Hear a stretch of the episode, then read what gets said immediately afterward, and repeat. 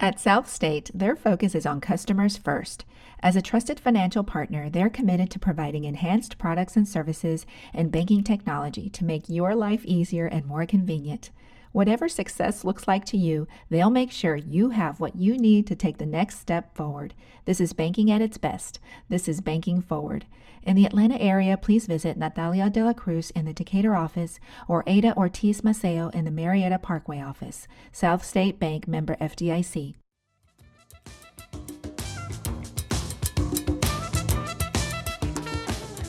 I always say if you have a brain, if you have a body, you have a voice, and you can be a leader. And we are all influential in our own networks. So your friends likely are not going to be my friends. Whatever you can talk to them into, have conversations, it's going to be so important.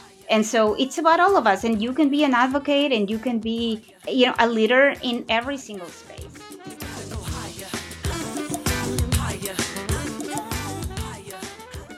Hola, this is Adela Yelton, and welcome to Latina South Podcast, where we feature inspiring conversations with Latinas who are making things happen in their families, businesses, and communities throughout the South.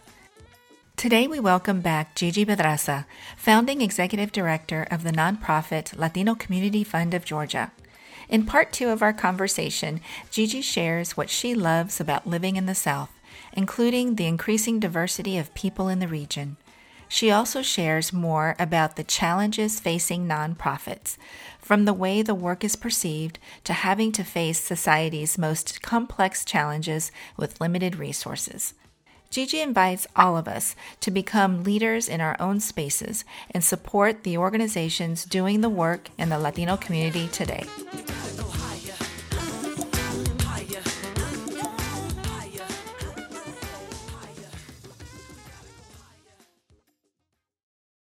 You've lived in the US for a while. And so, what are some challenges personally uh, or things that you like too about living in the South? So, I was actually born in Canada, but lived there for like, I don't know, six months or something. My, my, my parents were living there, and then I moved to Peru. So, I spent all my life in Peru, but you know, I have a I used to have a Canadian uh, Canadian passport. The question is what I like about living in the South. I love the weather. I don't like cold weather at all. I love the weather. I love how green Georgia is. Uh, I spent most of my, my life living in a coastal city in Peru where it was pretty much a desert. I love the rain. People think I'm crazy. I actually love walking in the rain. And even if I have a business meeting, sometimes I, I like to go out a little bit. People think I'm crazy. I love the nature. I love really how diverse Georgia is. Uh, when you think about coastal Georgia, the Gullah Geechee community, when you think about the Native American community that's still here, when you think about the incredible legacy of the civil rights movement and the current movement leaders that still live here and I work in day in and day out to make this a place that is welcoming for all. All of the diversity in our Latinx community, the fact that there is a growing Mayan indigenous community in Georgia that speaks a number of fantastic languages, and some of them you cannot even write. So just thinking how to ensure that those voices are also represented, it's a great challenge to me. So I I really enjoy living here and getting to know Georgia every day. And I know you travel a bit too outside of Georgia. What would you say are some of the contrasts between living in the South and maybe some of the places you've visited in other parts of the US? I mean, in New York, for example, it's it's incredible how much we are part of the very decision making sort of network right i mean you look at new york city council you you walk and you just we are everywhere in every space. And i love that. And at the same time it's a it's a state that had a very different sort of journey to get where they are. And so i struggle sometimes in uh, you know how fast things move there and how people sometimes you know are, are very straightforward but at the same time don't take a second to check with each other for real right um so in that way i i i I love New York, but I can see how different it is. Even the way they define success for some of the work that we do is is, is very different.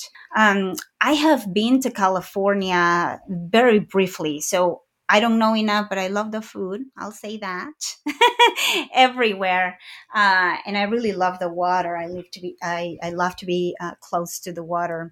I was recently in Montana, which is uh, um, I checked my new census numbers as soon as I got there because it's so vast, the state. And I was like, wow, this is a huge growth in the Latino community. It's, you know, close to 5% now. And, wow. and it is because of construction work and, and all of these jobs that are growing uh, in several of the cities in both, both Bozeman and um, all of these cities and, you know, these colleges that exist so it was it was very different. I i, I love going to to montana but i was never happier to come back to georgia. And, and, you mentioned some of your some places throughout the south. And and i know you have daughters. You know what what's one of your favorite places to go as a family? I love cumberland island. I love its history and the nature of it in of course uh, south uh, coastal georgia I really like Savannah too. And if, if you're in Savannah, you have to do the underground tours that are usually tour uh, content that it's not really shared in sort of mainstream tours. So it's the history of all the slavery trade and you know where slaves were kept, and you can really see the consequence of that um, in in the South. So I really love Savannah too. I love so many places, all the natural um, parks in Georgia.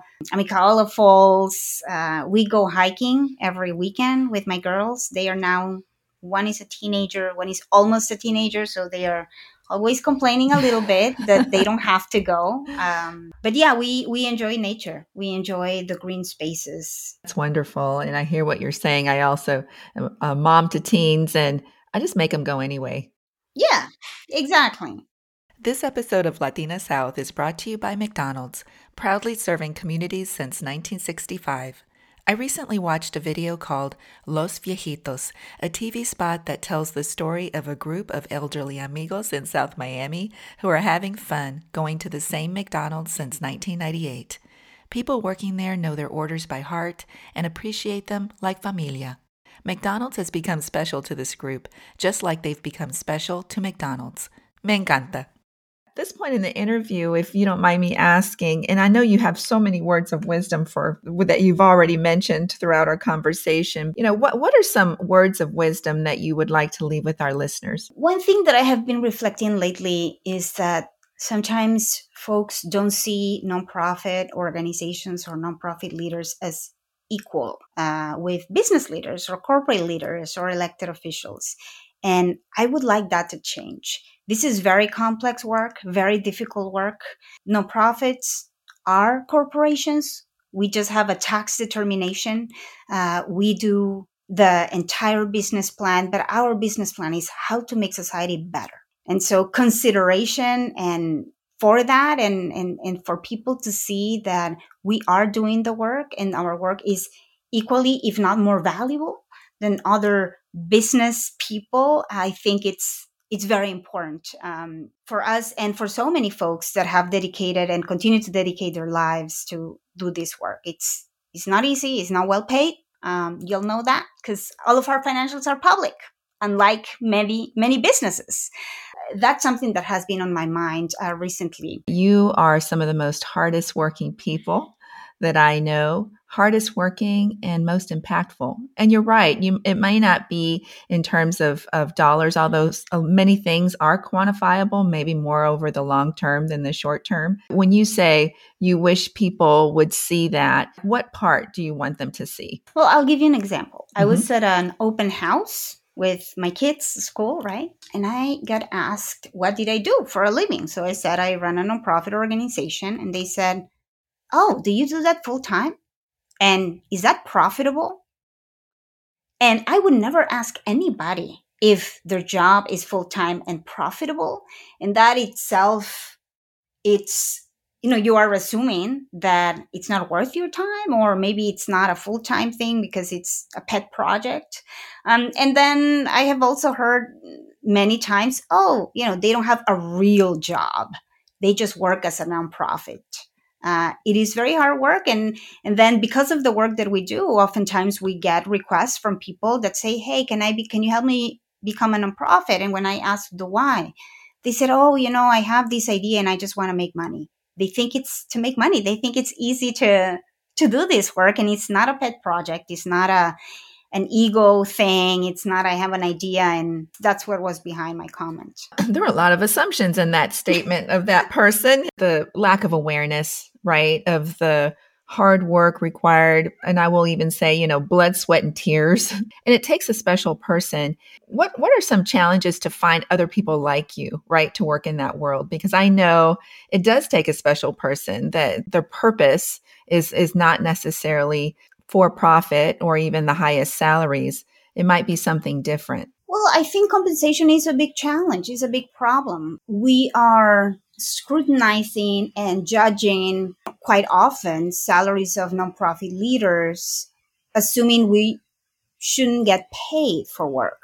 However, like I mentioned before, when we are tasked with trying to address and solve some of the most complex societal issues, how are we expecting that smart, committed, well educated people can devote their lives to this very complex issue if we are not compensating them. So the financial piece, uh, it's it's important. The other piece, I think, it's social capital. Sometimes advocacy and being vocal and speaking up is seen as a threat to some people, and not everybody is willing or capable to put at risk their social standing or their friendship or however you want to call it. So it's very important to think about what we are willing to invest. And that's not only time and money, but it's also sometimes friendships uh, to be able to truly be committed to this work. It takes courage, that's for sure. The other thing that I think it's important is that we need to do work to educate ourselves on the political and social history of our state, our communities, our country, because quite often the rhetoric and the narratives are to separate us, to you know, be against each other, and that is by design. But if you do the work and and look at history, every time there's been a win that has benefited large groups of people. It has always been in coalition. Uh, people know about Cesar Chavez and the farm workers movement. They don't know that yes, it was Mexican and Mexican Americans and Filipinos and you know all kinds of different folks that came together. They couldn't even understand each other. They had to come up with a system of clubs and ways to be in agreement. But it was all of us together. When you think about the civil rights movement and you think about, for example, the Rainbow Coalition of folks coming from you know Puerto Rico and from the African diaspora and African Americans coming together again in the LGBTQ movement coming together to look for bigger wins for all of them together right? That has been our history. And it's to me it's been one of the most incredible experiences to learn about that and to see it work. And so to have the opportunity to realize some of those wins or expand those again uh, as our North Star, um, it's huge. And it makes you also feel part of something bigger that has already been accomplished and can only get better. What advice would you have for, for uh, maybe Latinas that are earlier in career that are considering going into the nonprofit world? Do it. We need you. Do it. Um, I always say if you have a brain, if you have a body, you have a voice, and you can be a leader. And we are all influential in our own networks. So your friends likely are not going to be my friends. Whatever you can talk to them into, have conversations, it's going to be so important. And so it's about all of us. And you can be an advocate and you can be, you know, a leader in every single space. Today, I just came from a meeting with Senator Warnock and you know we were talking and you know i made my asks because those meetings are to ask things. Um, and you know there's his team. And then all of a sudden this young woman approached me and he said hey gigi i know you.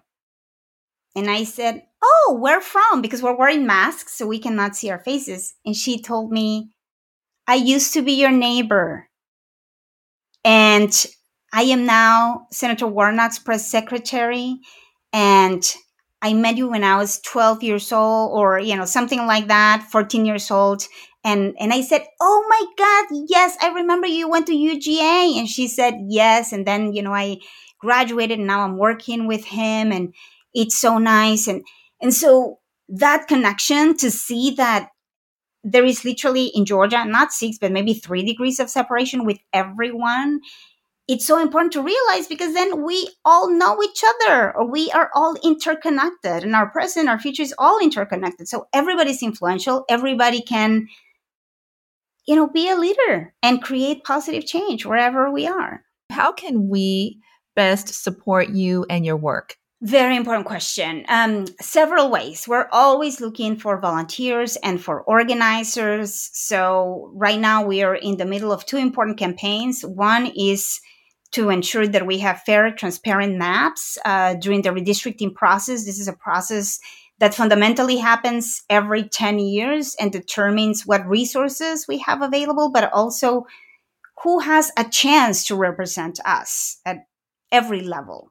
Um, and so to be engaged, we have a, a, a campaign called Un Mapa para Todos. And this is, again, as part of a greater coalition, a very diverse coalition, which is the Georgia Redistricting Alliance. So if you're interested in learning more, understand how this affects you, what you can do, you can always uh, join one of our free trainings or join and do text banking or meet with one of us. Uh, the website is latinosfordemocracy.net. Uh, and the other campaign is really COVID relief and mitigation. We are very clear that uh, our community needs to have access, uh, but also accessibility, right, and affordability to COVID 19 mitigation, prevention, and recovery. Uh, and so, an equitable and, and, and just and inclusive uh, recovery strategy. It's, it's very important. So, you can also uh, you know, learn more, join us in our social media, and be a leader. a plenty of opportunity to connect with your organization, with the Latino Community Fund of Georgia to get involved. And uh, thank you for being here, uh, the infamous uh, Gigi and famous uh, Gigi Pedraza. I'm so grateful to be connected uh, to you, and I look forward to continuing to support you and your work. Thank you, Adela. Thank you.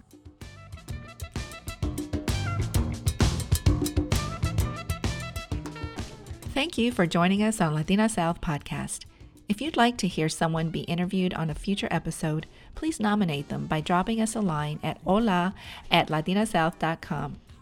Thank you and hasta la próxima. See y'all.